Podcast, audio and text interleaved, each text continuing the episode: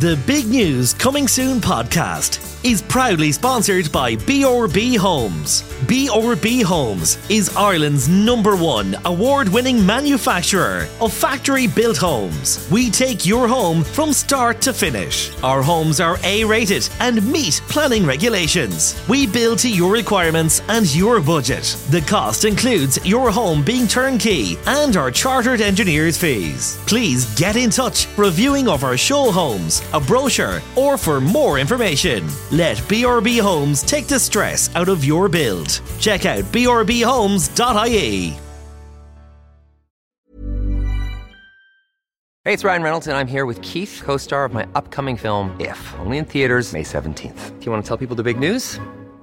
All right, I'll do it. Sign up now and you'll get unlimited for $15 a month in six months of Paramount Plus Essential Plan on us. Mintmobile.com slash switch. Upfront payment of $45 equivalent to $15 per month. Unlimited over 40 gigabytes per month. Face lower speeds. Videos at 480p. Active Mint customers by 531.24 get six months of Paramount Plus Essential Plan. Auto renews after six months. Offer ends May 31st, 2024. Separate Paramount Plus registration required. Terms and conditions apply if rated PG. Hiring for your small business? If you're not looking for professionals on LinkedIn, you're looking in the wrong place. That's like looking for your car keys in a fish tank. LinkedIn helps you hire professionals you can't find anywhere else, even those who aren't actively searching for a new job but might be open to the perfect role. In a given month, over 70% of LinkedIn users don't even visit other leading job sites. So start looking in the right place. With LinkedIn, you can hire professionals like a professional. Post your free job on linkedin.com slash people today. Hey there, it's Michelle Norris. I'm host of a podcast called Your Mama's Kitchen. When I travel, I'm usually looking for a way to find a taste of home when I'm not at home. And one of the things I love to do when I am at home is entertain. And Airbnb allows me to do that. When I was in California recently, I rented a house that had a great kitchen. And when we were sitting around the table, we were all thinking, we're in someone else's house. Someone could be in all of our homes as well. If you have a home, but you're not always at home, you have an Airbnb. Your home might be worth more than you think. Find out how much at airbnb.com/slash host. Hello and welcome to Big News Coming Soon. And this week I'm delighted to be joined by who is the biggest celebrity in Ireland at the moment. Isn't that great? Doesn't it sound great? Laurita. Blewitt, thank you very much, and I'm honoured uh, to be sitting in this room with you because every away, will you? every TV outlet in the world has been looking for you for the last few weeks. That is true. The phone has gone awful quiet now all of a sudden, Alan. You know, it was all busy there at the start of April, but it certainly slowed down after that. Oh, this podcast might change things. Okay, not, is that good or bad? come here till I ask you. Um, have you recovered from the Joe Biden visit? yeah, it was really weird. So, like, in the lead up to it, it was like this big, exciting wedding. It was like a, a royal wedding in Ballina. Like, it was, it was, it's just everybody was kind of excited and, you know, there was so much buzz around the town and the place was getting painted and there was been flower beds been laid and everything was was looking great and the weather obviously wasn't great so that took a while. When the child when I saw um Dermot from uh, the US Embassy getting a child to Prague and putting it out the day before the president arrived, I knew this is this is it now. This is real. Um, thankfully, the child to Prague paid off. In fairness, the weather seemed to get a bit better, but such a come down afterwards. It was weird. It was really hard to explain. It was kind of like after like there's a family wedding and then afterwards you have the big party and the fun and all that for the next two or three days and then afterwards you're like oh I don't know if I'm sick or if I'm just in bad form or I'm tired or whatever but it was brilliant You have to be really careful because after very high highs, there's very low lows, isn't there? awful low lows it's Yeah. awful you feel like oh god For people who don't know, then, what's your relation to President Joe Biden? So my dad um, Blewitt, obviously, and Joe Biden's like, well, great, great, great grandfather. So it kind of goes back three, four generations. Um, would be obviously that's where it all started. So. I suppose like my dad and him would be like third cousins, and then obviously you, you move down the track again. But uh, so the relationship, the the cousin side of things, it's close but not that close. Obviously, it's like we all have American relations, don't we? They're Yeah. they they come and find you after years and years of uh, tracing their Irish relatives, and you know they all want to be cousins with someone from Ireland, don't they? Americans love having Irish blood in them, um, so there's no difference in this. Um, just so happens that she's the president of the United States, so that's how the relationship goes. He's very obviously fond of his Blewitt connection. He talks about it quite regularly, um, and the Finnegans then in Louth as well. So Do you remember when you first found out you were related to Joe Biden? yeah, so we kind of would have always known that there was that link there, and there was, I think, maybe. God, I don't know, maybe 40 years ago, before I, way, way before I was ever born or thought of, Alan, um, there was relations of his. He had come to Mayo and, you know, visited my my family's kind of home in Knockmore because the Ballina house, that only kind of pierced or Garden Street, that kind of only came on stream as things were dug up and, and all of that. But the the Knockmore connection would have been strong in the Blewitt name um, then. So there was relations and pictures and all of that from maybe 40, 50 years ago. Um, so we always knew, like you'd know you'd relations, but you didn't really follow up on them as such. Um, but then the media were interested in it, obviously, when he became vice president. Um, so I decided then that was the time to insist that he come and visit us in, So in i- Ireland. And You contacted him. I got on to, to his office and, you know, just we, we made that bond initially and that connection. And then obviously they were the vice pres they were the vice president's office in the United States. So coming to Ireland until it until the actual it came up and it was part of the plan, that's when they started then getting in contact with me and it was like, Oh look, we're gonna arrange this and that and the other. So um it was really from then. So that would have been two thousand and sixteen. So that's and that was his first time being in Ireland. He had been to the north, but not down to this side of the country. Um, so for him, it was his first time coming to Ireland as well. So that was the start of a beautiful relationship. It has to be said. So he was here as vice president, Mm-hmm. and then there was um there was a little hullabaloo, not as big of a hullabaloo as last time. Yeah. There was the there was the, the the motorcade and there was the security, and then I remember meeting him in Breaffy House one day, Oh, that's right. Yeah. and nobody knew he was there. Yeah. I met him in the corridor yeah. where he was just walking back from the bathroom, and I was like, "Is that is that Joe Biden?" Yeah.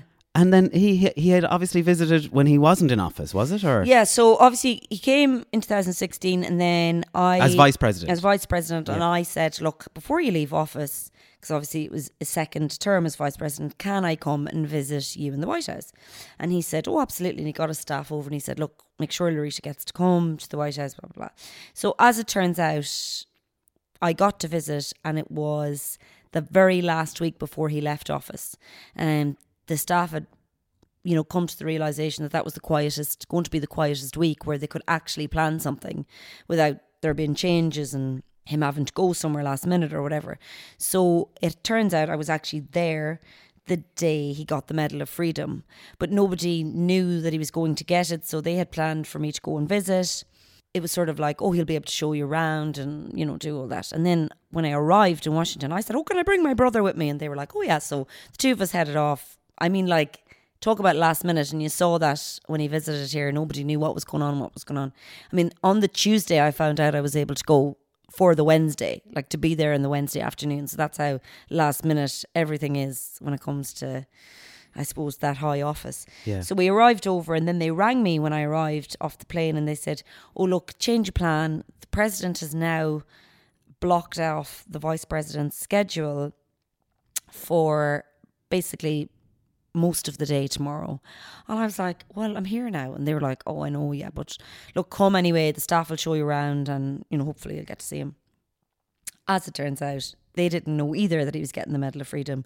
And so then in the morning when I arrived over, it was all hush, hush, go into this room, don't say you're here. The president wants to make a presentation to the vice president. And then went into the room, and there's probably about maybe 50 people there, mostly staff and his family. And me and my brother stuck there in the back. Uh, well, not not even, I think like the third row. And he straight away, like the, so I, he had seen me maybe in that it was I think it was May June time when he'd been here and I hadn't seen him again and straight away on the stage he was like oh my god you're here you know so like I couldn't believe that he'd even remembered me you know that sort of way Yeah. um so being there for the Medal of Freedom was obviously incredible and it was such a special day and it was probably like in you know going back now from memory. It's going to be like the a historic day to have been there. So that was brilliant. You know, we got down to see the Oval Office where Barack Obama was. We were in his office in the West Wing. You know, and it was just lovely to have such freedom in the White House. But but, uh, obviously, because he was vice president, that was easier to do. Um, there wasn't as much pressure on. Yeah. Um, but then I had said to him, Look, would you come and turn the sod on the Mayo Hospice for us? And he said to me, Well, look, I'll, I will try, but I can't commit to it yet, whatever. So he left office, and that's why you met him in Breaffy House, because he had come to turn the sod on the Mayo Hospice for us six months after he'd left office. So six months after you leave, well, it's just outside six months, because you get security as vice president for six months after you leave office, and after that, then you're on your own. Wow. And his staff used to say to me, you know, it's hilarious. Like for eight years, he wasn't allowed to drive a car. He wasn't allowed, you know, there was never traffic on the road. Wherever he went, somebody else drove him. The roads were closed off. If he wanted to go to mass, he wasn't in a rush. He'd come into the office after he left, after he left as vice president, and he would say, God, traffic is a bitch this morning. And they'd say, Well, sir, like it's 11 a.m. There's no traffic now. You're not in rush hour. Or he couldn't believe the price of like milk or how much like uh, dry cleaning cost or stuff like that because he never ever had to carry money or, you know, buy stuff for himself. Everything was always taken care of by somebody else. So then he got to drive again and all of that. So um, he rented a car down in Shannon and drove up. Was delighted with himself. Driving, This is hilarious. Driving through the Flying roads into of- Shannon, renting a car. yeah. Hiring a car. Hiring a car, driving up with his brother and his nephew. And they were like, geez, he was driving like way too fast for these Irish roads. We were nearly getting sick. Um, but he was loving it because he's a car fanatic. And I don't know if you've seen some of the videos of him just obsessed with old cars and all that. So he came up. I brought him to, he turned the sod, stayed in Westport. And then I took him to Ballina for a day. And he said, look, I'd love to do the walk again what I did as vice president. I don't know where I was. The streets were packed with people, blah, blah. So we did the walk through, and like nobody knew it was him. As you said, he's just walking around, with no security, baseball hat on him, him stopping, chatting to people, and shaking babies' hands, and people going, "Who's this fucking weirdo?" You know. and uh, you know, nobody realised that it was him. And I brought him into a cafe in Ballina. John Barrett, who owns the post house in Ballina, and John and his wife Mary lived in Boston for years, and um, you know, were had votes in America and all of the rest of it. So I brought him in, never said anything, sitting down, and John's there taking the order, and he does a double take, and he's like, "What is that?" so we got a picture, and it was it was lovely. So he absolutely loved that, and I, he referred to it in his speech um, when he was in Ballina as well. That he came back in 2016, 17, it probably was, and he said like I came with no cavalcades and no or motorcades whatever they're called and no security just me myself and my brother and you know got to see Ballina in a different light you know But the relationship between you and President Biden is obviously genuine and obviously very close because he- has referred to you in so many speeches yeah uh, by name. You know, Laurita, like she's a great yeah. bit of stuff. Yeah. Like, I know we're close. We are close, and, and I do have a good relationship with him. And he's very good to me in terms of the stuff that he's done for the hospice. has been incredible. And like, um, we were opening the Roscommon Hospice, and like he sent a video as the president of America. You know, like if I ask him to do something, he'll do it. Like it's not. It's weird. Like it is weird when you say it out loud, or How do you ask? You can't exactly like send him a WhatsApp. yeah, no. I Hey, don't- Joe. I don't WhatsApp him, and he definitely doesn't use TikTok because of uh, he's not into the whole uh, China thing. But, um, but no, I just, I mean, I, Everything has to go through channels. Does yeah, his staff, and and so like he always. It's amazing if his staff turn over, like for instance, his PA. Every if he gets a new PA or anything, there's always a an introductory email with me and the PA person's like, oh, here's X, this person, this Laurita, like whatever Laurita needs, kind of thing. Wow. It's always that. It's kind of it's weird. You kind of like, oh, and then you kind of think, oh yeah, right, like as if I'm going to ask them for something and they're definitely not going to reply to me or they're definitely just going to Yeah. pretend they never got that email. But like straight away, every time they come back, they just, you know, like, I don't ask for that much. Like I'm not going to say, oh, can I go to like you know X place on holidays with you or whatever. Like I'm not going to be asking too much, but when I do ask, um, he responds and uh, you don't have to wait a long time for it to happen so i have now insisted that i go and stay in the white house um, and that has been accepted so i just need to now decide You insisted. I insisted. All like right. I insisted the last time I was going. I was like, now, um, I said, like, I don't know if you heard the story. I thank my great beloved husband decided to share the story with the nation about The haircut. uh, yes, like I mean, seriously, I was like, thanks a million, and he goes, uh, Laurita, you destroy yourself every week in your own podcast. He was like, I'm pretty sure if I write something about it, it's not that big of a All right, for people who don't know, there's a story going around in the media that you had the chance to be on Air Force One yeah. and fly from Dublin to Ireland West Airport. Yes. So what happened was we're at the dinner in Dublin Castle, and La di da. I yes, la di da, was great. It was lovely, blah blah blah.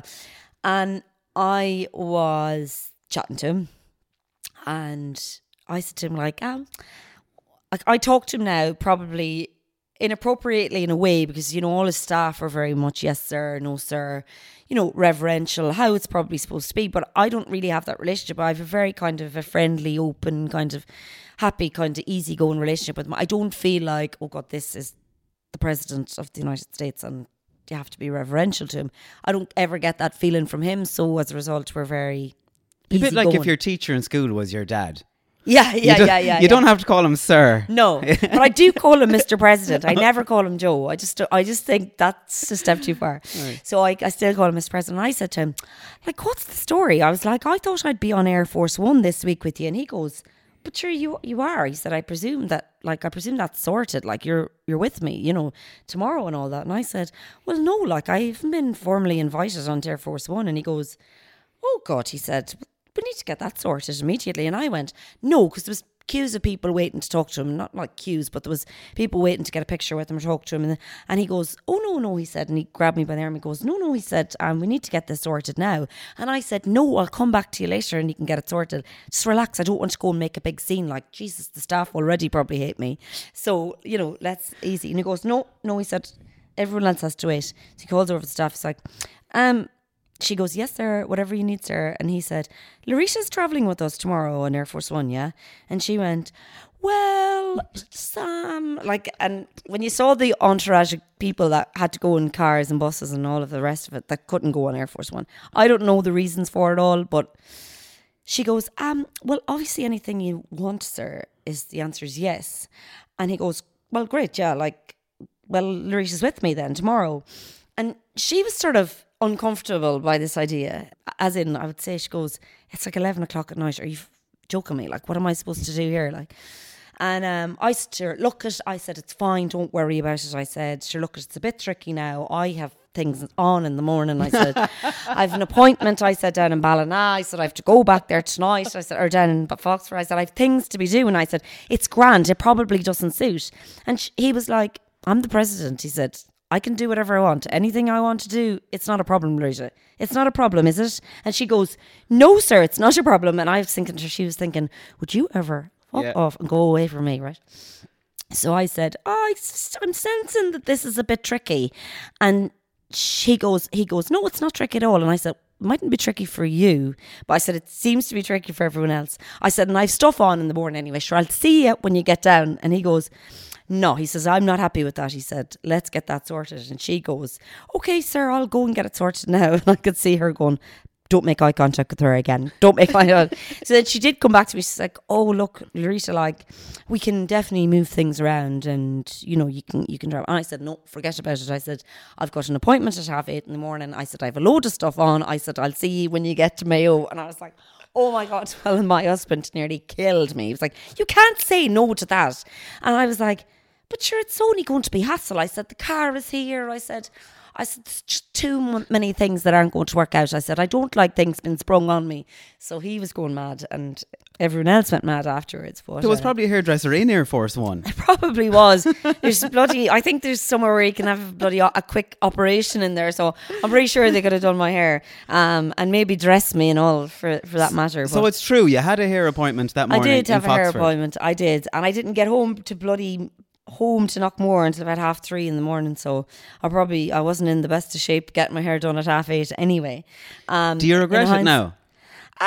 No, sure. I mean, like Well, it wasn't the real Air Force One. Like, I know every plane that he's on is called Air Force One. Yeah, but this was but like it wasn't the the. it wasn't the big massive yeah. one. But also, I had already questioned the staff about this, and by all accounts, it's basically a direct replica for Air, Force One. Okay. The same food is served on it. The seats are the exact same.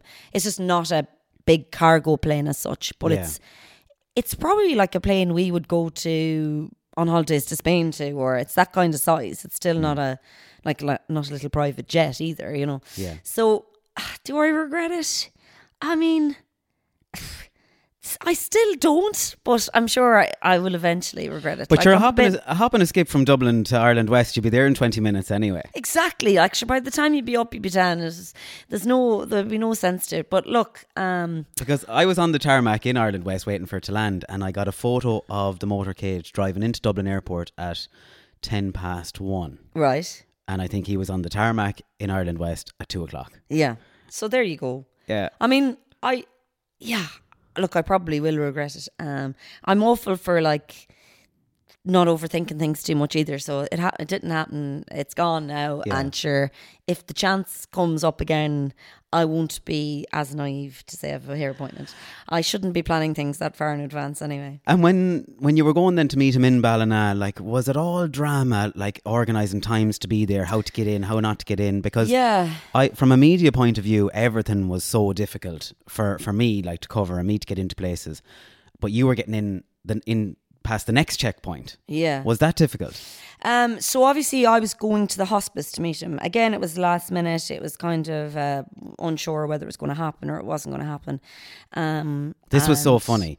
Sorry to Yeah. interrupt you because I was up in the primary care centre getting a a, a, proce- or checkup done, and there was two women in a, two nurses in a cubicle beside me saying, "I hear he's coming to the hospice, Yeah, yeah, yeah, but don't tell anyone." yeah, yeah. It's And the then- worst kept secret. Yeah, like, and then there was four miles of barriers from uh, roundabout didn't know. Yeah, to Island 80. Yeah. and right up to the front door of the hospice. So it was Yeah. like the worst kept secret in in the town. and guards everywhere, and and uh, people putting up cameras. Yeah, yeah. The funny thing about Castlebar was there's CCTV everywhere in Castlebar that hasn't worked for the last 20 years.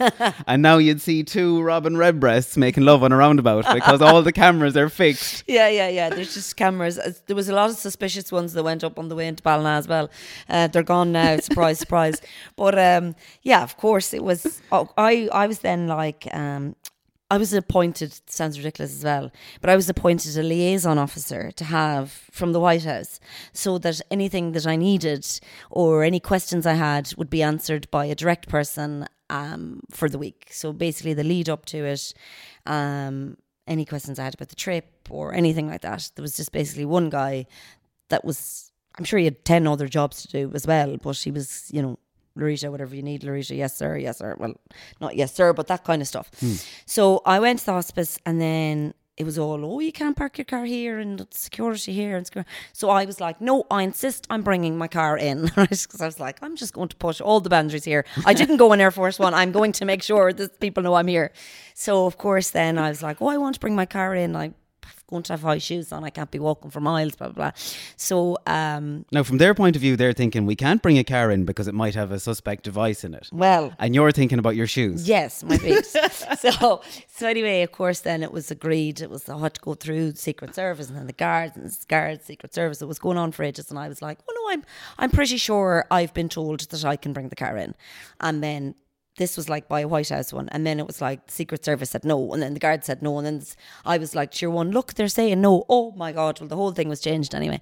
So then the Secret Service had to sweep the car. Um, they had to have like six fellas there and a dog to I swear it was just I was like I'm pushing the boat out here I don't care how many fellas have to do it so they were in with the little tiny flash lamps in through all the bonnet of the car the boot had to be popped the whole everything had to be opened the dog was in the car going through it um the, the, they were like putting the dog underneath the car. They were putting the flash. They were had they had this thing on wheels there. There's like a mirror underneath it and the flash lamp on it to go underneath the car. Like basically, it was like a full sweep of the car, It's like you'd see on CSI Miami Job, like or um. So all of the car to be swept and straight in to the door of the hospice, and I was happy then once I was allowed in, uh, just to make a point of it. But also, my dad got to see him there as well. My dad's in a wheelchair, so they allowed him in as well. But it was like accompany the car, check the wheelchair, like everything was like over the top. But they're American, like I mean, Mm. everything. Like I was watching the NFL draft on the television today. Like everything is a drama. Like everything's a, a big, big. They show do seem to love drama. you know, it's not like it's not like well, geez, like we do things here and it's like try and get it over and done with as quick as possible and move it on, you know. Yeah. Whereas everything's massive and it's All all Ireland Day, like get 80,000 people in and out as quick as you can. as quick as you can and get you. out and just like walk Yeah. for miles. What's that? So that's what it is. Yeah. You know, if that was if if the All Ireland was American, like it'd be you Oh, know you'd have to Super get up on the Wednesday. Sunday, like are you joking me? It's like the, I mean the whole thing would just be a totally other um you know, maybe we need to take a leaf out of their book, but yeah, so look it it was let's it was let's an exceptional trip and it was fun. let's talk about the hospice for a moment. So you work for the hospice, is Yes. it? What, what's your role in the hospice? I do major donor fundraising. I've worked on that. f- I've I worked in the hospice since 2000 and but the end of 2014 I joined the hospice. Um I did community fundraising, fundraising manager, that kind of role first. And then we started we had to build two hospices. So um we had a big job in our hands were we going to get a bank loan were we going to get donors all that sort of stuff so i work in fundraising basically um and And since that time, you have built two hospices. we have built two hospices and we haven't had to, we didn't have to get a bank loan Wow. um we were able to do that through donor fundraising through general fundraising community fundraising all of that so it was incredible and it's incredible for um and you've also for the charity not to have to be kind of under pressure for the rest of its like forever to be paying back money you know it's it's it's not simple and you also completed a hospice during lockdown.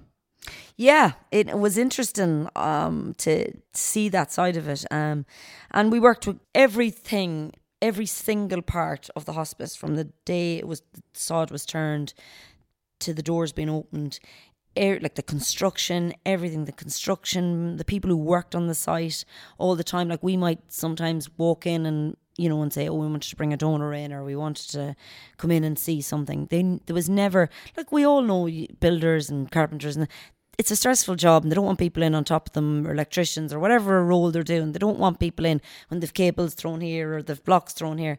But it was just, it was so peaceful and lovely from from the get go to that site um to now being open to patients and all the rest of it. And everything just worked so well and during lockdown and we also had a, a period of time where the weather was r- like really really hot and so they had to instead of missing days on the building site they got the lads to come in at five o'clock in the morning and work until you know early in the morning and then stop because the hot weather and all of that. Wow. like everybody was tied into it in a more than a job way. It was this is going this is part of our community. This is part of us. It was such a powerful experience for me to be part of um and i wasn't even on the building site but going in and, and seeing it. And it's just an amazing facility for like I- think Gabriel Byrne was on the Late Late Show ah, probably like 10, 8, 9 years ago, and he's a big advocate for hospice. And he was talking about how there should be a hospice in every county in the country. And even now, in the year we're in, there isn't a hospice in every county in the country, which is sad. Um, Scandalous. Yeah, it's scandalous. Yeah. And unfortunately, it shouldn't be down to fundraising and it shouldn't be down to charities or it shouldn't. But that's the way it is. And it's lovely to be part of it and it makes you feel it, it gave me a whole other understanding of empathy and respect for others when I started working for the hospice. Um because you're caught up in your life and you're doing your own thing. But until you're actually talking to the people, the families or the patients or the people who um use hospice, that's when you realise how important it is and how it's a sad thing to say it's a beautiful and like deeply required place in the community but it's also great to see that it's there and how what a difference it makes to people. And people message me all the time or i talk to people all the time and they say like if somebody's brother or mother or father dies in the hospice and I so- have a connection to them in some way or another, or through Facebook or Instagram or whatever, they'll message me and say like the experience in there was just like hard to put into words. It was just beautiful for the patient, for us, and like we were able to learn so much from other hospices when we were building our Mayo one and our Roscommon one. For instance, one part of, the research was that a patient would love there was a hospice in Dublin and they didn't have this facility where the patient wanted to go outside in the, her dying days to feel the rain on her face.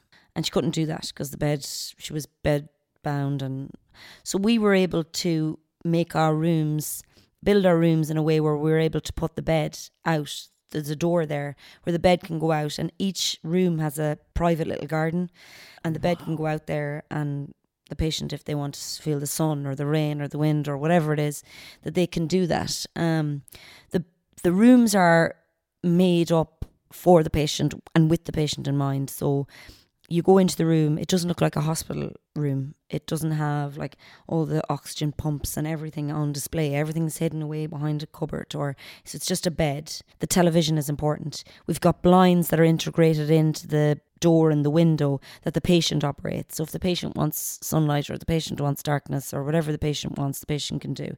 It's all there at a touch of a button for the patient. I, I was talking to a lad who worked on the site and he said to me, like, it was just gave me a whole different perspective on things but just being involved in the building of it and just seeing the the attention to detail for the room um, that you wouldn't see in a hospital but people think, oh, it's a hospice, it's a hospice, hospital, it's all the same. It's not. It's it's completely different. We've a working kitchen in each hospice where if a patient wants a, a fillet steak or a dessert or something, they can have that. We've got a family room that if a patient is unwell, not not well enough to be at home, but well enough to get out of bed and they want to watch a movie or have a movie night with their kids or a, a takeaway or whatever, we've got a room for that. We've got an apartment that if a family need to come and stay, that they've they've got that facility there. We've daycare facilities, we've hairdressers, we've you know we've got like it, it's just it's patient centered, but it's perfect for for that. You know, you can have a wedding there. There was a wedding there recently where the mother of the bride passed away, and they wanted to before she did, they wanted to have the wedding, and they brought it forward, and the chef did the wedding cake. And, Wow. Um, you have kind of holy communions there. There's a little private courtyard that you can have different events there. Um, before we opened our hospice in Mayo, we had a patient from the county who had to go elsewhere to get married and have her wedding there. Um, she was in the hospice care room in in hospice care, and that was sad that she wasn't able to do that in her own county. You know, she had to go elsewhere for it. So And is it fully to have it. self funded? Or does it get any government? No, the funding? HSE now pay for the running costs of it, which is brilliant. But you had to build it yourself we had to build it, and then our ongoing, obviously, we still have ongoing costs that would be involved in the hospice, and then we've got a home care team who we continue to fund as well. Who, you know, not every patient. Generally, it's about a three week stay in a hospice. So either, and not everyone dies in the hospice as well. And like I talked to somebody recently, and their granny was in there, and she was in there, and she got better, and now she's well again. You know, it's not, you're not necessarily, it's not a like, oh, you're Yeah. going to the hospice, like you're never going to come out of it. It just depends on the patient's care, the patient's needs, whatever that that may be. We, you could have a patient who doesn't want to die at home, who wants to go in because they don't, they might have young kids, or it's just not might not be suitable for them to be at home. Or you could have a patient who isn't well enough to be at home yet, but they want to be well enough to be able to go home. And that's what our amazing doctors and nurses and carers and all that. What's do. really incredible about it is there was no great scandal where you said you were going to, I don't know the figures, but you didn't say you were going to build it for a million and it ended up costing a hundred million. No. Like everything was done That's why, um, there, thereabouts. Yeah. And it's amazing when you let people at it themselves Yeah. what they can achieve. Whereas Yeah. if this was probably a government funded project, it would have been estimated, oh, sure, we'll build it for two million. It ended up costing a trillion. Yeah. Well, look at you see that with the children's hospice, hospital, don't you? Um, there was jokes when we were opening the, I think it was Roscommon Hospice, and Simon or Stephen Donnelly was the um, minister for health. I, I think he still is, but. You know, there was jokes that uh, they needed to get Martina Jennings to come, go and take over the children's hospice, our CEO, Yeah. um, or the children's hospital, because like we wouldn't be able to afford to do that. Like you put a, a figure on something. We're a charity. We have to make this money up from from nowhere, basically. You know, But like goes- how this runs on, I don't know. But Yeah. Maybe it's a better thing that there wasn't government funding. You know, maybe there, maybe it was better that it was. But it goes be to show how much respect you have for the, the donors. Yeah, You know, you didn't just go willy nilly and say, right, sure, look, at if we need to get another million, we'll get it somewhere. yeah, but also It was realistic. Yeah, it's realistic, but also you're dealing with you know donors who are made money for a reason. They're not going to give it away that easy either. You know what I mean? So Yeah. it's got to be a joined up thinking, and and I think because it was something special and it was in our community, and it's made such such a huge difference now, and we're so thrilled that the two of them are opened and functioning, and you know we're so thankful to the staff and the people who keep the keep it open and keep it going every day, and it's just it's I mean I just I'm I marvel at the nurses. I marvel at our home care team as well. Like I knew nothing about hospice other than I was working in it. And then in 2015 my mother was diagnosed with cancer, since passed away. But I got a totally different understanding of hospice then, you know, because for the last couple of months of her illness uh, we had hospice in at home.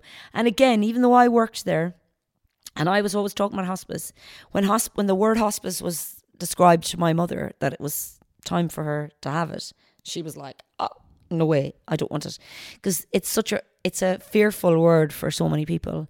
You, hear hospice, you think end of life, you think, "Oh God, if I start it, it's the end," you know. Um, and then when people actually have it, they realize, "Oh my God, the quality of life now for me is so much better." I feel so much better. I've been, I've got such more care and attention from these people who are coming to my house who are answering questions that I wasn't maybe to, able to ask in doctors or nurses in the hospital, and it was just an incredible experience for my mother. Was an incredible experience for us, and it gave me a whole different. Even though I thought my eyes were opened already from talking to other patients, there was this lady that told me, and it's always stuck with me. Um, she was wanted to do a fundraiser, and she wasn't sure how to go about it. And she said, "You know, my daughter is dead twenty years now, and she was only nineteen when she died." And she said every other week, the nurse that minded her, uh, my hosp- her hospice nurse, calls into me and visits for a cup of tea, um, if she's passing. And you just think, like, like fuck me that's like you know you don't see that you don't think of that you don't and like she said it makes such a difference to me to know that i have that link always with my daughter you know because you know death is hard to obviously get your head around for a long time and it's just that you get more used to it. You, it's not that you get over the person but it's that you get used of it. And i think talking about it and talking about it with somebody who you know how they suffered you know it's it makes such a difference. So the stories that you hear from the patients who or the families who use it it just gives you that kind of boost to go oh great i'm so glad i'm part of it you know Yeah. and i'm privileged to be part of the hospice So then when Joe Biden was here visiting, he turned the sod, obviously, the fir- the in when he came back. yeah in 2017 yeah. 2017 and then he you got him back in again two weeks ago yeah and there's a plaque in the ground Yeah, so we put that plaque down when we're opening the hospice, and it's in memory of his son Bo, and it's basically where he turned the sod on the Mayo Hospice, and he was just so good with his time in the Mayo Hospice. You know, it was a private visit. i've heard this a few times now Yeah. i've heard that he he gave loads of time to everybody and you couldn't get him out of there yeah, yeah, he was, and the staff were like, "Come on, come on," but like his staff had kind of said to me, "I'm not sure if he's going to be able to see the patient." I'm not going. I was like, "Oh God!" Like because he needs to see the when we were at Ireland West Airport waiting for him to land we were told that he was running late and he wouldn't get to the hospice yeah. we were told that the hospice trip was cancelled Yeah, yeah. Well, they were always that was going to be the first one that was cancelled, but like I mean, I heard that earlier on in the week and I just was on the phone going, You cannot cancel this trip, no way. Yeah. So um he then said to me when he got out of the car and we looked at the plaque, he said, Rita, I've got some books. He wrote a book about his son Bo.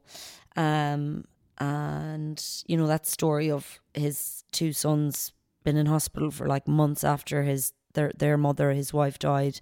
His little daughter got killed in that horrific car accident in the seventies, um, and then you know, Bo had had problems. You know, was head injuries they had from the accident, and then he died from brain cancer, which was you know sad to think. Was there a link there eventually after all these years? But um, he got out of the car, and the first thing that obviously, obviously, a lot everyone would have heard the story about the priest in Ireland or in Knock Shrine, You know that wasn't set up. That wasn't supposed to happen. You know they didn't know anything about the priest until they arrived, and then Father Richard had said, "Oh, you know, we've a priest here who worked in the hospital." Um, in So- so- ex hospital, Yeah, a so- military so, tell us this story. Yeah, The priest who read Bo his last rites was that correct? yeah. So Was in Ireland. Was in Knock Shrine. he's now in Knock Shrine, He's based there or whatever for a period of time.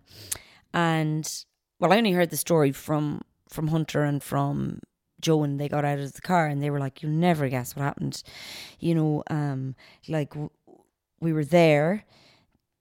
They Father Richard was saying, "Oh, we have um, a priest here who worked in the military hospital um, in just outside Washington, wherever."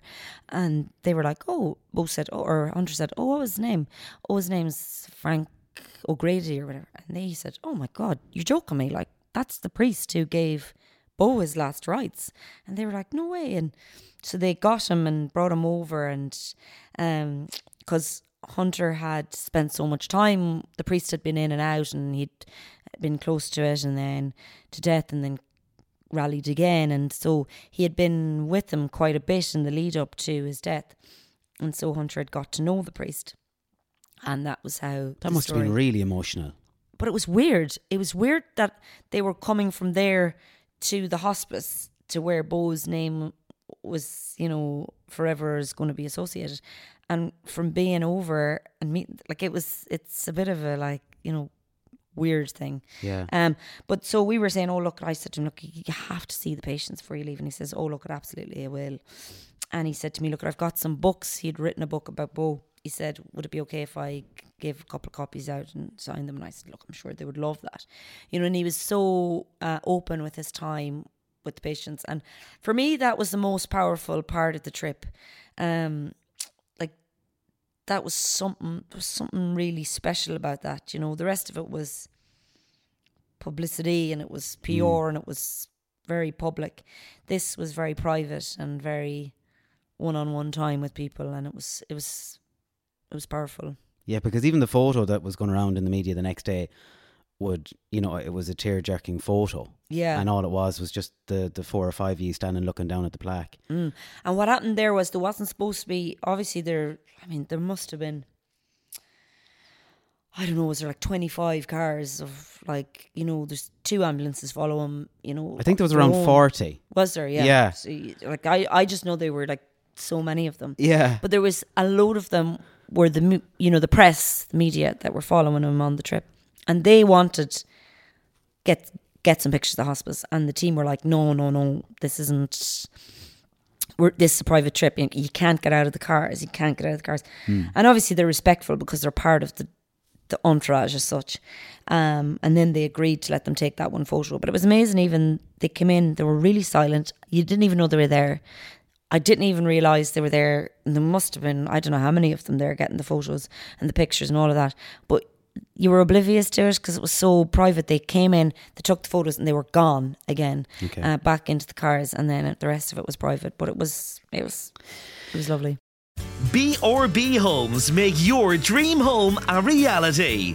We do it all from start to finish. Your one-stop shop to becoming a homeowner. Log on to brbhomes.ie. I have a question for you now. Yes. Do you think I look like Hunter Biden? Jesus, I, d- I didn't think of it until now. Hang on until I turn say it. sideways. Now, maybe, do I, maybe the side profile? Yeah, you, you need the slick back hair now. That's Oh, I can- I can work on that, yeah. you need to let the hair grow a bit and slick it back. Yeah. Yeah. Jeez, you know, uh, you might just do. A few people have, have said online that I look like him. Oh yeah, Yeah. There you go. You've ran the same uh, jawline here. Yeah. Yeah, very good. Well, we might be we might be Might be distant related. relations. here you go again. Yeah, great. Come on, put, go on the list. Yeah. Does any of the online abuse affect you, or do you see it?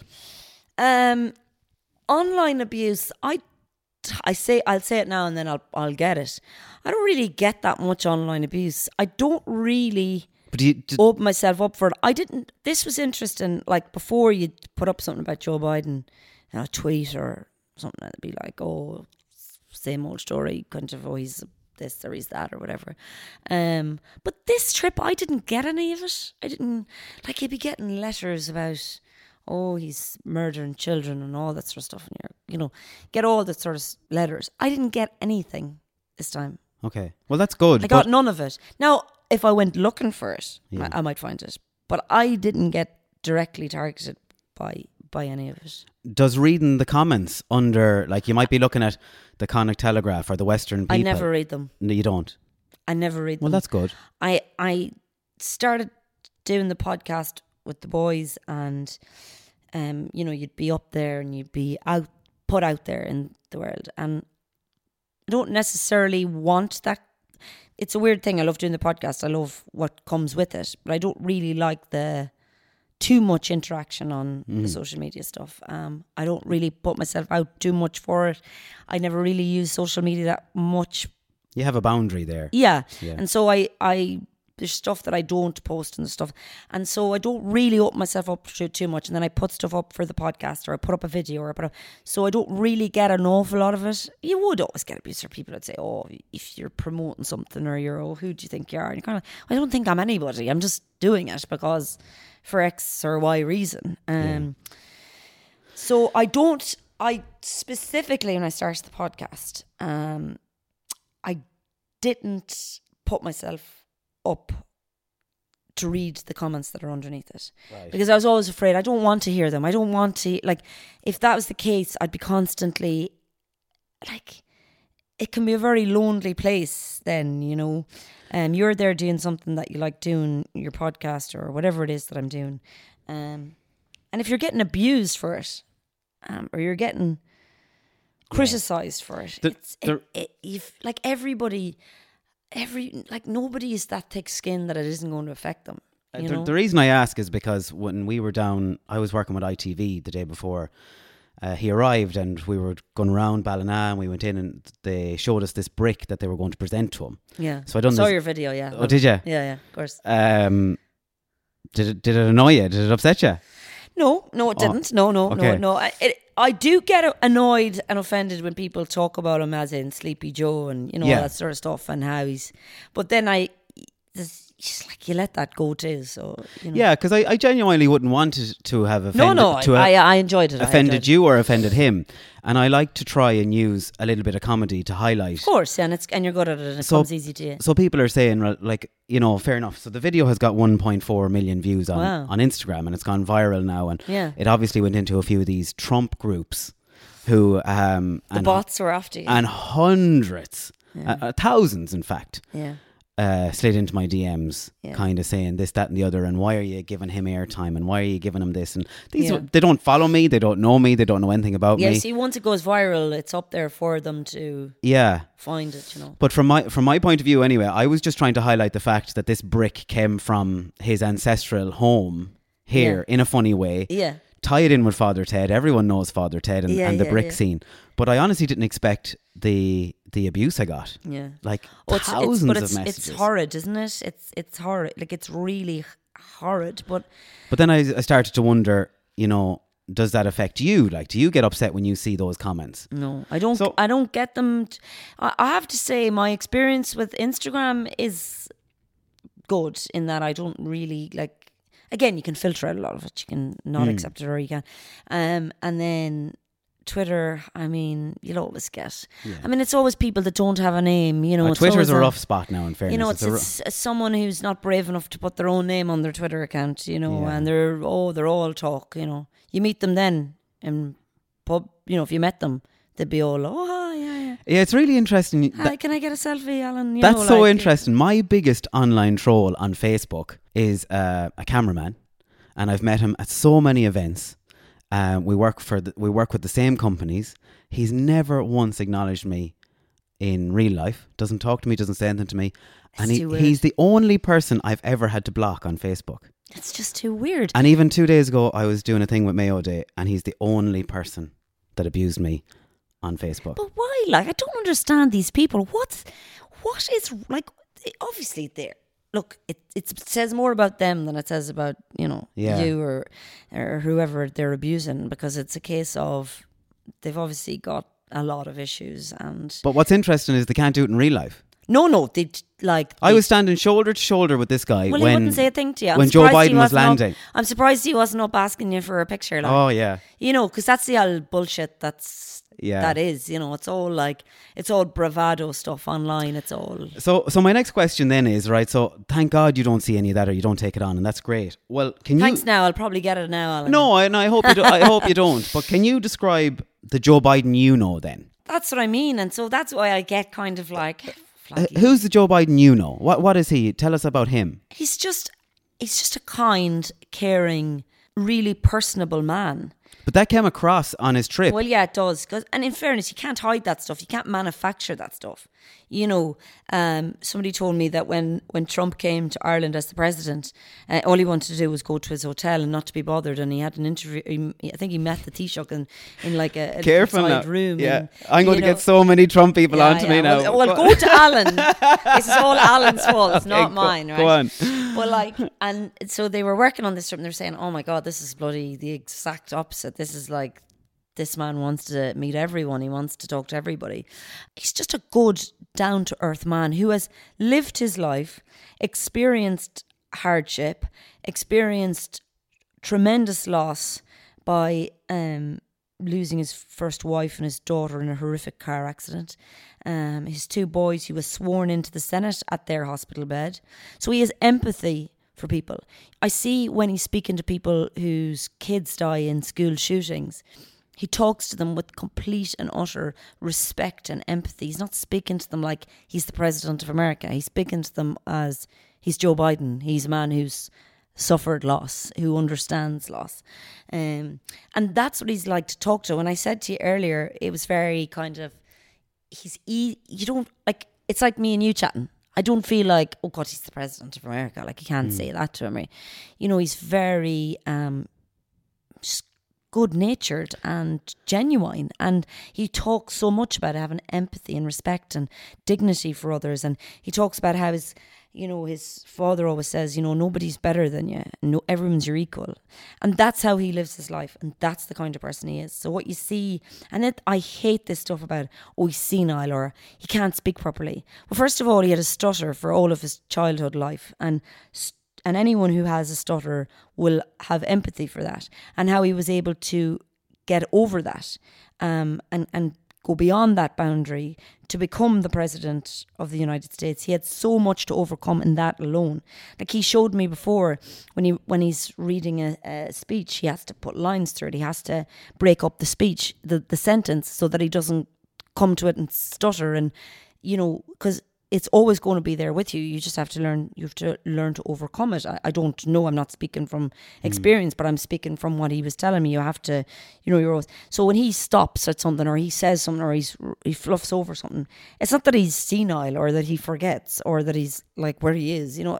And then that narrative is always played out. You know, oh, he's But, but that narrative comes from 90% of the content online is Yeah. taken out of context. Yeah, it's always and taken pe- like people need to cop on because what we do, it's scary at the moment. People But will, will watch a it's- 10 second video and make up their opinion. But that's the way the world is gone now, Alan. Like it's But people need to take a step back and realize, hang on now a second, where's the other 20 seconds of this yeah, video? and People now everything can be like enhanced so much, or Oh. you know, s- slowed down or sped Mm. up or whatever, and you can. And, and it's for clicks, it's for likes, it's for Yeah, you know that's clickbait. like, and that's the problem. And now America's gone so divisive, isn't it? And so you're either a Fox News r- watcher or you're a CNN watcher. There's nowhere down the middle where, like I Matthew McConaughey said in an interview recently, it's hard. We're we're struggling in America now to actually know what a fact is. Like, I mean, Yeah. The world is going like that. When I was at but the they're they're ahead of us. when I was at the airport um, waiting for the plane to arrive, um, I got a message saying, "Oh yeah, look at you there. You're up Fine Gael's hole." How could you possibly consider me up Fine Gael's hole? I'm not on. I'm not associated to any political party. Hmm. I've never even acknowledged any political party, and I work for the airport or, or work Yeah. alongside the airport. Yeah. But it's interesting people's perspective. Ah, yeah, Where they see, oh, look at your man at the airport. He's obviously up Fine Gael's hole. What's it got to do with Fine Gael? I know what I'm saying. That's absolutely nothing to do with them whatsoever. Yeah, yeah, it's it's ridiculous. It's, I mean, you just have to have an unbelievably thick skin, Oh. and you've just got to laugh all that stuff off because, like, And I again, again, I'm not, I'm not affiliated to any political party, left or right, or Trump or Biden, or I, I don't support anyone. And I yeah, I saw you having my, to make a video saying, "Hang on, I'm just, you know, getting in on the whole Biden thing." Like, Hey, just like- relax, lads. It was just, relax. but that's what we do, though, isn't it? Like if something happens in Mayo, it's like happy days. Yeah. this is mighty. Let's do it. of course. Let's get on with it. I mean, there was the most amount of people to ever be in, like, at a speech. I couldn't believe this. The 27,000 people were in Ballina for a speech. That's the most amount of people that he's ever spoken to at a public event. Um, and you'd think coming from America, there'd be, but for security reasons, they would never allow that many people to gather, I suppose, for an event like that. And he doesn't really go out speaking in public to, you know, on the street or whatever. Yeah. So that's why it was a big thing here. and there was an article as well that revenue went up, hotels were up, restaurants were up, coffee and I shops hope were it up. Mm. continues to do that in the spin off from, and it's brilliant. Look, I mean, um, JFK came, Barack Obama came, uh, who else came? Ronald Reagan came. So you know, like, The, the thing that impressed me the most about him is that he had a busy morning in Dublin, then down into the airport, round knock, uh, the hospice, and then by the time 10 or 11 o'clock came that night, he got up, he did his speech, he was fresh as a daisy going out onto that stage. Mm. Yeah. And he didn't fluff up one single word. no, and and he and everyone was waiting for it. Yeah, yeah. Everyone was was waiting. What's the fuck up going to be? Yeah, yeah, yeah. So that's look, and then they could use that video as a. And there wasn't one. Yeah. How impressive is that at his age? I mean, it's super impressive. But the other thing to remember is that we retire here at a certain age. They're going berserk in France because they're trying to increase the retirement age by two years from 62 to 64 or something like that. We retire here at whatever age it is now. It kind of creeps up here. We don't really know until we're trying to retire and then we can't. Um, but in America, you don't retire. There's no retirement age. Like Nancy Pelosi was a House Speaker um, for, like, she's still a, a senator or but she's like 82 years of age like um she's an impressive woman.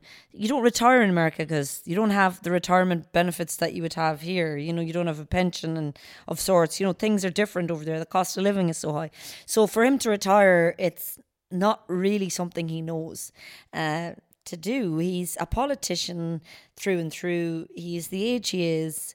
Um, if he runs again or he wins again, he'll be like 86 when he leaves, you know.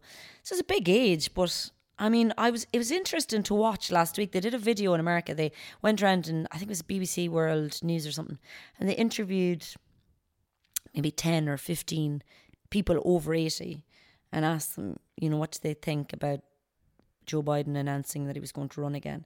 And they were like, you know, it's ageism, like criticizing us at our age. Like, I could be as good as I am, and somebody who's 71 or someone who's 61 could be worse. You just don't know. It's the individual, it's the person. And, you know, he has a great team of doctors around him and specialists and family and everyone. Like, he's not, you know, if he's going to be not able to run, he won't run. Like, mm-hmm. he's, you see him up close and personal when you're in his company and he's physically strong. He's goes to he, he goes to the gym every day before he starts his day's work. You know if he wasn't able to do any of that stuff he wouldn't be running again. Um and he's passionate about the state of the country i suppose and to go again. Um he feels that it is his duty as an american to serve the people and that's kind of where it is at but I have to tell you, in the lead up to his visit as well, my phone was hopping uh, from people all over the world asking me, "Do you know Laurita? Can can you get Laurita?" And I've never been photoed with you or seen with you or associated with you. Yeah. Every TV outlet in the world must have been just googling popular Mayo people Yeah, or yeah, yeah, any any connection we can get to Laurita at all. yeah i know sure I mean, Was your is it it's Was it your is- phone bananas? phone was mental. I mean, I, I think on the day he was there, I think I had like something like 158 uh, unread WhatsApp messages, and I was like, "Oh Jesus, what am I supposed to do? Like, how am I supposed to actually go back and read these?"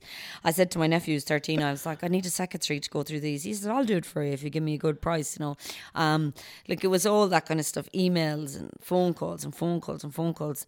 Um, And Alan but- Clark was one saying, "When you do a podcast with me on yeah, Monday?" Yeah, yeah. I didn't. I, you know, like obviously, as I said to you, like, um, you know, uh, you when you work in the media as well, and I did for a long time. That you sort of get to know a lot of people, and Um, Ireland is a small country, so you're obviously you know a lot of people who work in it. So you obviously try and oblige as many people as you can. But there's also there's also limits and burnout and kind of like, oh, how can I? Many more times can I tell you the same story? You know, when you're just you're sort of doing it almost robotically. You're kind of like, I don't even know what I said, and that you know. It's, but it's interesting though. Some of the international media don't have any boundaries. Like they, they, they will absolutely plague you until you answer the hound phone you, like or reply. you, and it's kind of like for what? Like a piece of flesh. Like, And this is relax. good news. This is a good news story. Yeah, Could yeah, you man. imagine if it was bad news? Oh, it's awful. It's awful. I'd hate it. I absolutely hate it. But like, you know, there's only so much you can do and there's only so much you can say. And so Yeah. I kind of eventually was like, ah, just let it go and let it go. And look, and I suppose it's my own fault. There was a lot at the start when he, you know, was running for it. I was happy to do those interviews. And so you get to a point where you're like, well, look, you you brought it on yourself, so Yeah. you know you have to.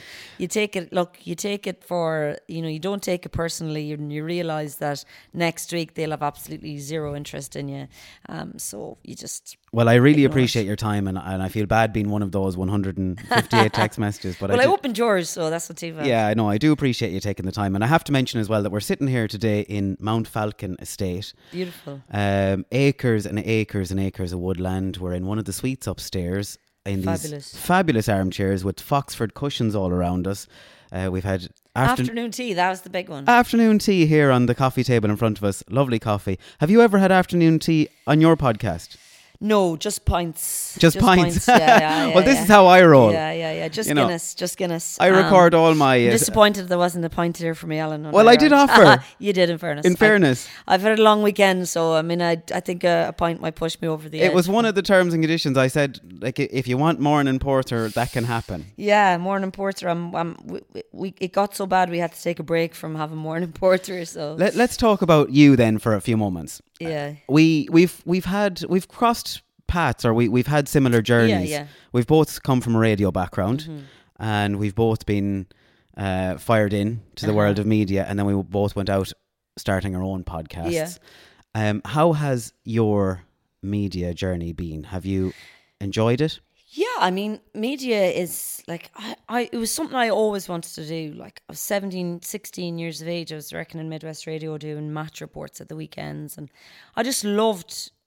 I loved the buzz of it. You know, I went to Ballyfermot and did um, radio and TV journalism there, um, and I loved it. But mostly the audio part of it, never really the TV side of it, never really got me as excited. Um, Did you find it difficult doing match reports uh, at a seventeen-year-old being a female? yeah, Because probably. ba- back then, like it was like Willie the Shoe days, wasn't it? It yeah, was it like was. Yeah, yeah. He was the first man there that So, I worked with. Yeah. for people that don't my know- my sister used to do it as well. She was older than me, and she used to do it. You know, with him as well. For people who don't know, Willie the Shoe was an absolute legend Yeah. of Irish broadcasting, particularly sport. And then for a female to come in under like there were sexist times, like there's Yeah. no there's no question. Did you find it difficult? I didn't. I didn't because I'm born and raised in Gaelic football at home in Knockmore. I was always part of the club. I never really grew up feeling like I wasn't. I was out of place speaking to men about football. Okay. Um, I was always part of like the club. I was always involved in the club. I played football myself. Um, I was. In, my father was coaching on underage. I used to be there all the time. So when I have a conversation with men about about football, I never feel like they say, and these are people from around my own club. I never feel like they think, oh, she's a woman, like she doesn't really know much about it. I always felt That's good. to be in. And the reason I ask is Mm. because I, I'm in broadcasting or I'm in media all my life as well. And when I was 15, 16, 17 years of age, you would see those text messages coming in as soon as a female started talking about lads playing Gaelic. You'd see them coming in. You'd see Mm. Look, the I, comment. su- I suffered in a way, not suffered, but I experienced the you're a, you're a woman, like going for jobs, not not my not locally, um, but if I went like I went for a job nationally, probably about twelve years ago now. And felt I had the experience in football, in sport in general, because I would watch I mean, the only sport that I don't like is Formula One. I just can't get my head around watching it. Um, but the rest of it, I would sit down for hours. Whatever's on, I'll watch.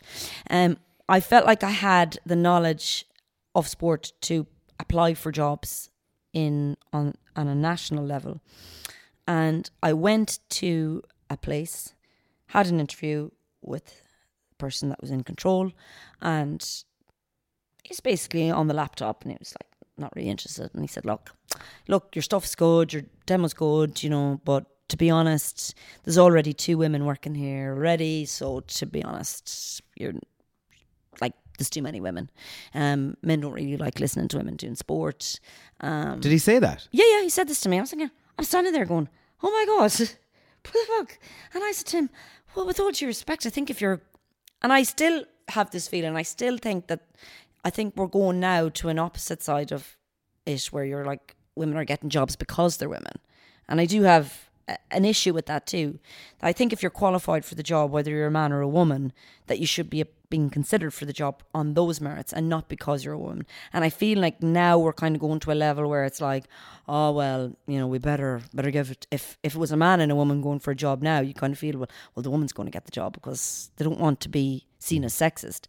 But like this was probably twelve or fifteen years ago, so this was time when it was okay to be sexist or and I was like well I I feel like I'm I'm good at the job. I don't and he says yeah he says to be honest men don't really are not interested in listening to women.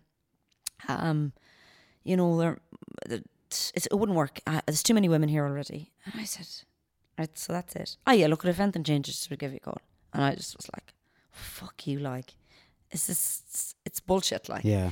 um, so I did experience it in that level, and that kind of then soured me, kind of like, oh, God, I couldn't be bothered. Like this is too much shit. I'm just gonna go and look for a job in in media elsewhere, like PR, which I absolutely hated. I worked in PR for a while, um, but it was not for me. And um, you know, I genuinely didn't ever really experience that other than that time. And I don't experience it on a day to day basis. Good. But I do feel that there is this thing now where we're, we're overcompensating for what we did 15, 20, 30, 40 years ago of not having women do things. And now it's nearly like a tokenism thing. And I know that there's a thing where the pendulum has to swing the exact opposite way in order for it to come back to the middle in, in order to eventually level itself out. Um, it's not nice and it's not like I would hate to think I'd be getting something just because I was a woman and not getting it because I should be getting the job.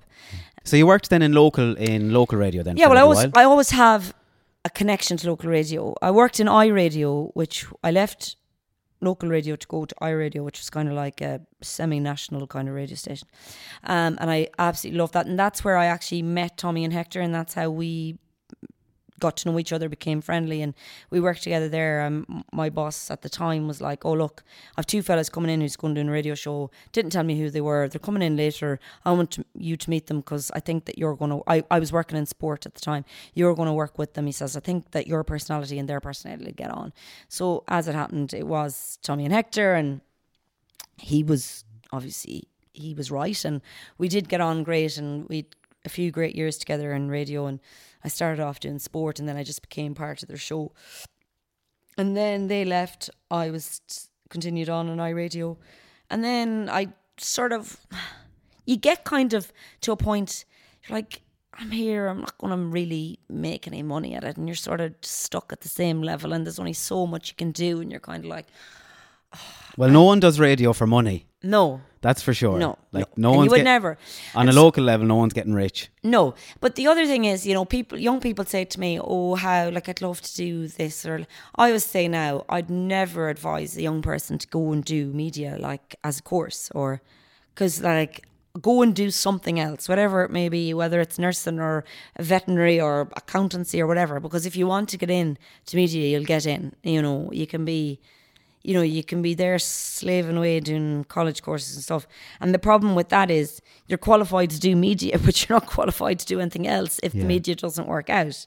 Whereas if you're qualified to do something and you want to do media, you can get into it. There's so many different ways. And nowadays, more than there ever was before, you know, you can write a, a column in the paper, you can do your own podcast, you can Yeah. have a YouTube channel, you can get a radio show, you can do all that. So I would always say to younger people, don't isolate yourself by doing the media stuff because you can come round to it at any point. Um, So you went your separate ways then the from the Tommy and Hector and Yeah. radio thing, and then you, you went back then to Midwest for a while.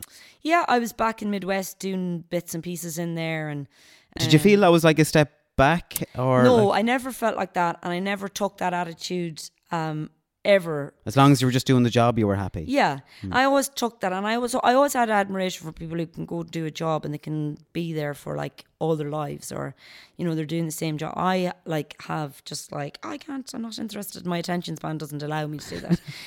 um, that's because I'm not academically applied. Like, so I'm kind of like, oh, I'm bored now. I want to go and do something else, or I'm do, I want to do.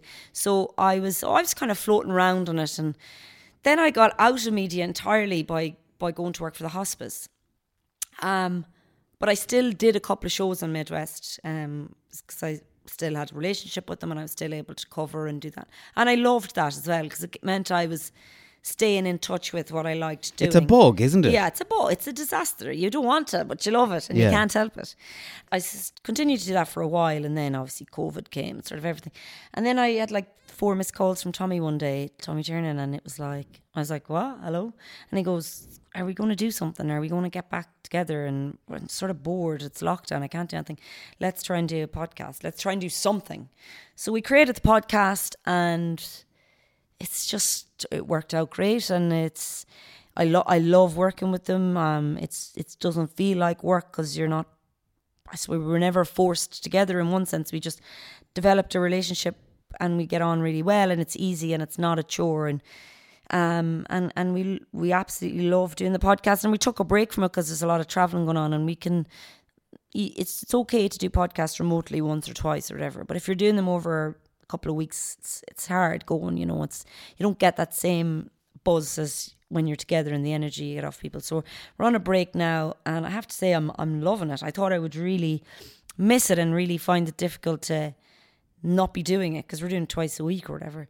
Um, but I'm enjoying it so far. I suppose I had the distraction of the president's trip and, and all the rest of it. But I miss it, and I'm I, look. If we manage to last the five months, great. And if we don't, and we get back sooner, we'd be delighted. I know to. a lot of people say, look, it's easy. You're sitting down talking for an hour, but like, there's an awful lot to it. Like, you're looking for content. You're trying to create different talking points. Meet twice a week. Yeah, I know it can be. Of course, it's you know it's it's comes across effortless and all of that, but it's still talking. Like you're like I love talking, but sometimes I get talked out. You know. Yeah. Um. So and it, and it's hard. And if we were trying to some days do two in a row, and then that two in the one day, and then that that was too difficult as well because you're kind of like oh, like you have to remember that we might find it okay, but somebody's listening to this and are they going to enjoy it? And we have the same energy buzz from it. So um, we didn't want to burn out and stop. Okay. Um, because we know we have something good going on there. So we were happier to take a break. And do you mind me asking why you never did the video side of things? Because we just about know how to record it. I remember we were doing our first one. Um, again, we had absolutely no idea what we were doing, and we all had an understanding of radio. And I had a laptop that had, you know, the editing equipment on it. So I was like, I'll bring the editing equipment. Tommy had the microphones. We basically found a way of sticking them all into the laptop at the same time. The microphones, and we were like, oh my god, this is great. Oh my god, we can actually hear ourselves. Oh, we're recording. Oh, this is brilliant. Of course, it was a disaster, and I don't think we were ever able to even use the first episode we ever did. Maybe we'll be able to at some point use it, but um, because we did we're not tech. Any of us are tech, and I mean, if we ever have a little breakdown at all in communication in the studio, it's like, oh, press this button, or turn it all off and turn it back on again, and like we have no idea. So, um, the commitment of of doing the video stuff was probably another day's work. You know, I always loved about radio. You didn't have to have. You could go in in your tracksuit and you could go in flittered, whether it be radio or whatever, and you didn't have to put on makeup and you didn't have to do your hair and you didn't have to all that. So there is an, there is a side to that that I like about radio, and everything is coming up in the videos. I, and we've discussed it, and we've said, oh, we will we'll definitely do that, and we'll definitely do it, and and we just never did. So we just I love the fact that there's we're no. not motivated in that sense. I love the fact that there's no video because when you're in, say, Leonard's pub there in Lahardane, Like I'm visualizing wellies on the shelf, and there's Yeah. a there's a hacksaw, and then there's there's a loaf of bread, and there's a box of cornflakes, and Yeah. you're you're forced to visualize that. Where we're not forced to visualize that with anything anymore. No, everything's just there. It's lazy uh, anymore for people. That people don't have to use their imagination for anything. Like everything. I mean, you don't even have to read an article in the paper anymore. It's at the top of it. It's like press the button and you can Yeah. listen to a summary of the article. You know, it's like, geez, like everything is. And well, you know, without without going back to the Joe Biden thing for too long, like I was listening to Michael D. McAndrew's coverage of it in the car that night when uh, Joe Biden was in Ballina, and I I felt like I was there from listening to Michael D, where I wouldn't have got that from watching RTÉ on the telly. yeah, yeah. I- I Because the get- presenter sits back and and lets the camera do the talking, Yeah. whereas Michael D is picking up on every little thing Yeah. that you wouldn't even asso- you wouldn't even look out for if you were watching the telly. Yeah. and he's he's painting that picture, and he does it fantastic with football matches. He but does it as well, yeah. That particular night, the coverage, and I even said it. I met Tommy Marren yesterday in who's the manager of Midwest. I met him on the street in Ballina, and I said that the coverage was just Incredible, second to none. Yeah. I preferred listening to it than watching it. Yeah, it's like I love on a Sunday if you're in the car. Like I mean, I, I I'm more of a football Gaelic than hurling, but like if I'm in the car on Sunday and Marty Morrissey or someone's doing a hurling commentary, like there is nothing better than listening to that because you're in the car, you're driving, and you're just you're transported to that place by audio, you know, and that's the beauty of audio, and it's can be the good and bad side of it. But like people, for instance, we do our podcast in a shed at the bottom of Tommy's garden, and it's a hen house, and and so people visualize what this hen house is like and what it looks like inside, and you know. the smell of cigars in there. and there is a bloody smell of cigars. I can assure you, every time I leave, I'm like, for fuck's sake, I can smell that off The my car. The stink. The stink, yeah, exactly. Well, it's probably better than hen hen shit, but I'm not sure. But um, yeah, so like there is that side of it, and we love it, and, and it is nice, and people love it, and they're enjoying it, and it's um, like you feel like you're part of the conversation with people. Like, um, I think that's why people are drawn to the show as well in that it's three people having a conversation like as if you're in and we go to the pub but like it's like if you're in the pub with your friends and you're listening and people people come in say to me it's like we're eavesdropping on a conversation you know Yeah. if you're on the bus or the train you're here overhearing some. That's what it feels like. That's why it works and it, it that's what it is like and it's very natural and it's very not kind of prepared. We don't prepare stuff. We don't do stuff like that. So you know it's we don't have pre-production meetings and post-production Okay, meetings or we don't that's interesting. we don't have topics we say oh we're going to talk about this or we literally get a cup of tea in the morning or a cup of coffee when we get to Tommy's house and we're not really allowed to talk not even general stuff not like chit chat about I what like we that. did for the week Yeah, I like that. because that chit chat then could lead to an interesting conversation so that's how it works and it's um maybe that's why it it, it can last as long as it is because if you overthink something sometimes it doesn't have the same I I'm I love how there's always like it's it's almost like three people in a ring and you're waiting to latch on to that one thing. You Yeah. know, my favorite episode was was Gus Kelly. oh yeah oh Like, I mean like poor- who would have thought like Poor old Gus Kelly. I was like, shit, like, oh my God, what are you bloody doing? And like, the more I said it, the more they just exploded with laughter. and know? it just kept going and Yeah. going and going, and I'm paying for the crash in cash. And, And now everybody has this vision of like Gus Kelly going around In to a like, the horse suit. racing and buying horses and, you know, in, in the paddock and, you know, all that stuff. And then it was the same with Auntie Ray when Hector, we were like, Hector, you don't have an auntie called Ray, you shut up? Like, and then he was there ringing the cousins, what's her name? You know, so it's always the slagging and the fun of it. So it's, there's nothing real like that anymore, though. That's the No, beauty and of that's it. another part of it. That's that's again why it works, I suppose, and why it's a success, and you know all of that. But um, it's it's lovely to be part of it, and I, you know, if it, it's it's lovely to do it with the two lads as well, because again, you're going back to. You know, kind of social media stuff, and every like when you're a woman, you're so examined about. Like probably same for men. Like, but from a woman's point of view, you're examined if you've too much weight, or you haven't enough makeup on, or you have too much makeup on, or your skin is bad, or you're, you know, there's always like questions, and you're always kind of hypersensitive to stuff like that. But when I'm with those two fellas who have so much experience in the media and all of that, you just don't feel like you have to be kind of up. You know, you can just feel like you're being yourself, and you know, there's no kind of I'm experiencing a lot of that recently. I'm getting a, a lot of comment on on particular things like weird, isn't it? my eyebrows get a lot of abuse. why. I don't know. Well, obviously, They're, they're manicured or not manicured. not enough? manicured enough. One of them is is a bit invisible there. It's a bit blonde. You need to start filling them in. Yeah. And then the problem is you if you start getting them Oh, sure, you're a bollocks. done. Well, what Look at that bollocks Alan filling it, filling out his that eyebrows. Alan Clark thinks he's, mm, you know. and then lately, I'm getting comment on my my weight that I need to put on weight. Yeah, like that's People what I mean. It's like it's it's mad, and and and especially that was the one thing as well. I always preferred if I was doing radio with somebody else or I was doing some, because when you're on your own, you're the sole focus of the attention, and it's any little thing will be pick up. Oh, you've you you pronounce that in a different way, or Yeah. you don't talk like that, or you say that like, or you, and you're like, fuck off. One of the first whole openings I ever got on Midwest was uh, there's a village called um, Bekan, Yeah. but it's spelled B E K A N, Yeah, yeah, yeah. and I said Beacon. Oh yeah. Oh well, I'm not messing. I thought I wasn't going to make it out of the building alive. Oh, it's it's well now you see that's the other side of it. And you know, your local radio and you think you're like you're from the place, you know. Yeah. And like I I I slagged about this on the podcast before as well. I was saying like I did the death notices one day, like and uh that I mean you can forget about it if you get Oh. the death notices wrong. First of all, and like even in Mayo, like Mayo is a massive county. Like there's so many villages and Huge. townlands and places. And like I think oh I know like everywhere because I've been to I'd say every village in Ireland in Mayo going to football matches whether it was covering them for Midwest for soccer or football or going to them to watch Knockmore playing. And you think you know how to pronounce places. Oh my god. I mean when I was told I had to read the death notices I was as well off if I was been told that I had to be stood up Yeah. and stripped naked The sweat is it out was in ya. too much for Yeah, me yeah. and then the next thing the phone goes, well, she didn't pronounce that place right at all. And you're like, oh, fuck, I'm sorry. Like, or like I was doing a show one day and I forgot to play the bingo numbers. Well, honest God, I was nearly like, I, I've been that soldier. who do you think you are? yeah. Like, you can fuck off with your songs. Yeah. Get the bloody bingo on. Halfway through the walk of life, then you have to stop it and say, "Sorry, I forgot to play the bingo numbers.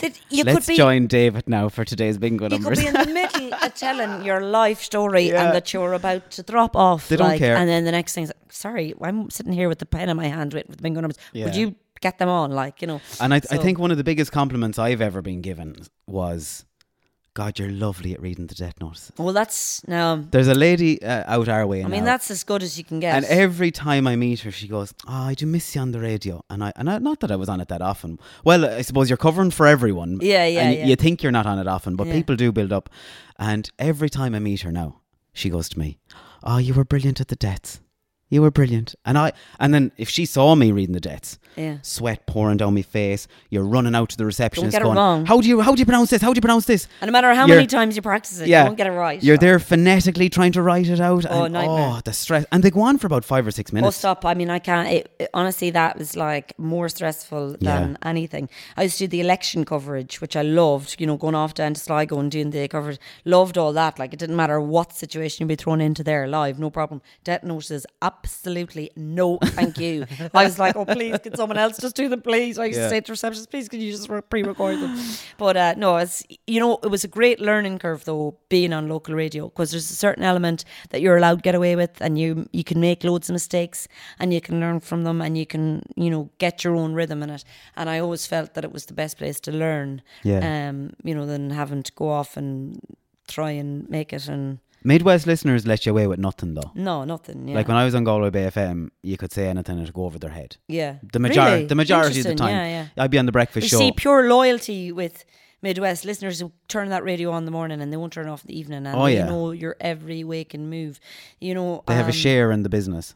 Yeah, or Yeah. like when I went was in Midwest and then then I went to iRadio. Like n- you meet people and it's like that. They'd be like, "Oh, it's great you're on the radio," blah blah, blah. and then you're gone and you're like, "Oh, like I thought, you know, naively, oh well, I thought iRadio was, you know, hipper, trendier, cooler, you know." Nobody even heard of it. Like, what are you talking about? Like, you know, yeah. pop yourself on kind of thing. You know, so no matter what you do, um, local radio is where the the people around you are attached to and associated with. But I know it was it's it's a great place to start. I have to say. Have you got any further goals or ambitions? Five year plans. What's the five year plans? I don't know. I'm a kind of an un. Well, I don't know if it's unusual, but I'm very like, oh, sure, look at sure, see what happens. Sure, you know, I always feel like if you have too many plans and they don't work out, sure, that's another day's work and that's another stress. You know, um, no, I mean, I didn't have an ambition to, to do a podcast. Uh, I'm doing it and I love it, and so I don't really like. I don't have any aspirations to become the next presenter of the Late Late Show or ever. Have people been hounding you for a live podcast? Yeah, a live podcast. Yeah, and it's something that we we are thinking of doing, and we're looking at, and again, we're like, yeah, yeah, we'll do it at some stage. We're we're a, an unmotivated bunch, as you may have gathered. Um, but yeah, like that sort of stuff. Would love to do it. Yeah, if, great if it works out. It works out great. Would love to do it. Um, but like I wouldn't. I'm not sure about plans for aspirations. I don't really know to be honest. I'm just happy enough to, you know, to to be healthy and, and happy and, and, and just take every day as it comes. I, I'm not a great woman for too many plans to be honest. I don't really like making plans for a month's time because I'm really tied down to that, you know. I'm the Um, same, yeah. And what do you do in your sure, downtime then? um, What do you do to chill out? Uh, I, I, I hate to admit this as a woman in her late thirties, but I've got an Xbox and I play FIFA Cool. a lot. Um, or does the beloved play with you? No, but no, absolutely, you have to do that in my pure own down down time, like as in nobody else in the house. I mean, I, I play with my nephews. Is it like a dirty secret? Yeah, I mean, even saying it out loud is kind of like, shit, I've got an Xbox. I know only bought it for myself for my birthday present, like Cool. last birthday. So yeah, an Xbox. Um, I I played that. It was always something I had as a kid. Me and my brother um had like an Atari, a Sega. You know, we, What's your first game that you remember? oh, it was always like Sonic the Hedgehog, uh, Sonic the Hedgehog. Did you, and did then, you like, have Paperboy? Did you ever have that game on the No. Atari? Sorry, okay, go on. Not on. sure. Sonic the Hedgehog. What Maybe I else? did. I can't remember. It was always Sonic the Hedgehog and Tetra Tetrisy things, and you know, and then always was FIFA, like FIFA, whatever FIFA, whatever year it was. Um, NFL games, uh, basketball, more sporty stuff. I'm not really into the. I'm not really into like the Grand Theft Auto and stuff like that. Um, I'm I'm afraid I could probably get too into it and I want to go around shooting people. I'm not. I don't think I mean, so. I know. But around I, I robbing was, cars in I was watching a yeah, I was watching um, a, a surgeon, a neurosurgeon, on with Tommy one day, and he was saying he does that in his downtime, plays like precise video games. So, um, I thought when I when he does it, and he's like in his fifties, whatever, I was thinking, no, probably okay for that me to do okay. So I do that in my own downtime. Well, I like literally would not admit that. I'm after admitting that to you now, um, and I I shouldn't have, um, because like I don't even tell my friends that I do that. I'm like, oh, what are you doing? Oh, nothing, just, just reading or whatever. And I'm like, they're playing. Fucking, fuck, stop ringing me. I'm in the middle of a game, you know, managing. I'm in the middle of managing Liverpool to fucking to you know like the FA Cup final. Like, would you back off? You know. Yeah. So that's sort of stuff that I'm into. And then obviously like music and um, just listening to alternative, any not alternative, but like again embarrassing kind of like country music stuff and not Irish country, more American country, like listening to that kind of stuff. And I love the idea of holidays and trying to get away as much as possible and as much time as I can to get away. And it's not that I'm a sun worshipper either. Um, I think it's just the idea of being away and just nice. I'm I'm a typical white. Um, like I've absolutely got no genes to get a tan at Yeah. all. Like it's just I've like zero carotene in my body and like um like so or whatever it is called. But um I can't just can't get a tan. So I well I just don't like it. So if I'm away on holidays, then I like to kind of do and stuff, kind of you know. I love that you have that thing and and, and that it's the gaming, and I think everyone needs a thing. And Yeah. I, my dad used to rent a Sega for me uh, every second week. Brilliant. So we'd go into Gavin's in Castlebar, and you'd get to hire the Sega for the weekend for two nights and Sick, get I loved it. and get two games for Yeah. ten pounds. Yeah, yeah. And I remember you used to be able to rent the games. Like Yeah. I'd be, you know, you'd be going. Oh, you'd be going and renting renting them for the weekend. And so, yeah, like me and my brother, like if we were had any kind of spare cash, all he was four years older than me, so I was always relying on him to have the cash Yeah. as opposed to me. But yeah, I was just always doing that renting out games, and that was a simpler time, though. You know, like you'd never think to have kind of you'd always only rent games. You never bought them or had them. Yeah. Know? Um. So for me to buy the Xbox was a bit of a guilty pleasure, but I. I said, why not? Just Fantastic. So I don't. My best friend doesn't even know that I have an Xbox. Like I wouldn't admit to another grown adult that I have. I do that, uh, but now I have. Are you happy the way things are going? Yeah, I love it. I'm happy. I'm. I like. I'm not good with being stressed or anxious or that, so I try not to be that way.